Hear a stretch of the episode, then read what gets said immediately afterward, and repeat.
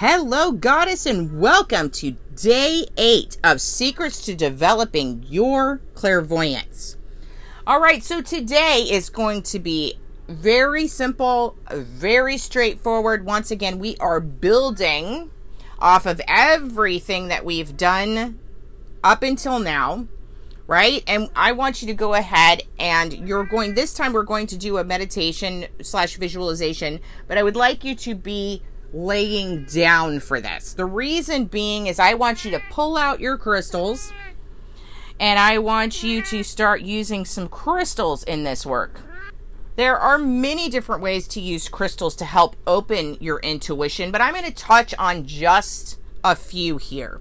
All right, so today, during today's meditation visualization, what I want you to do is I want you to lay down and I would like you to place a crystal upon your third eye. There are great all there excuse me, there are several great crystals that you can use that help the third eye. Some of those are tiger's eye, celestite, moonstone, amethyst, labradorite, aquamarine, opal, fluorite, and I love to use blue kyanite.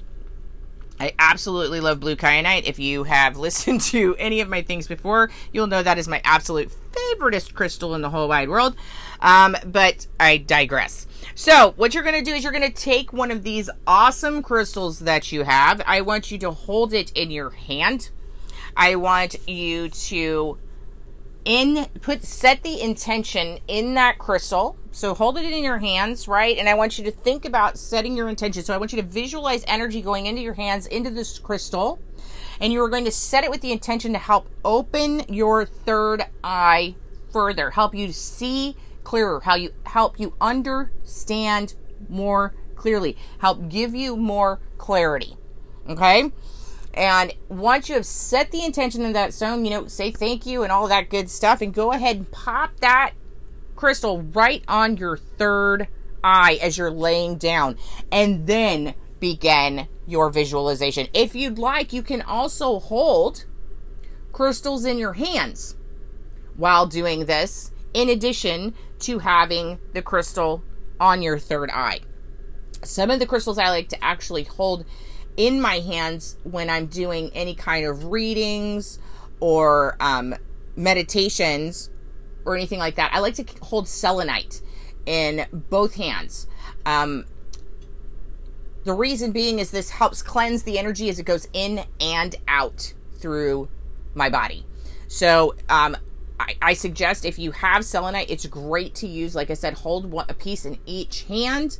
Um, and this is a great way to amp up and open up that third eye farther. It also helps bring some additional energy, loving energy, and clarity, right? And then I want you to continue using that same visualization process, right? Where you're visualizing, asking the questions you want to ask, right?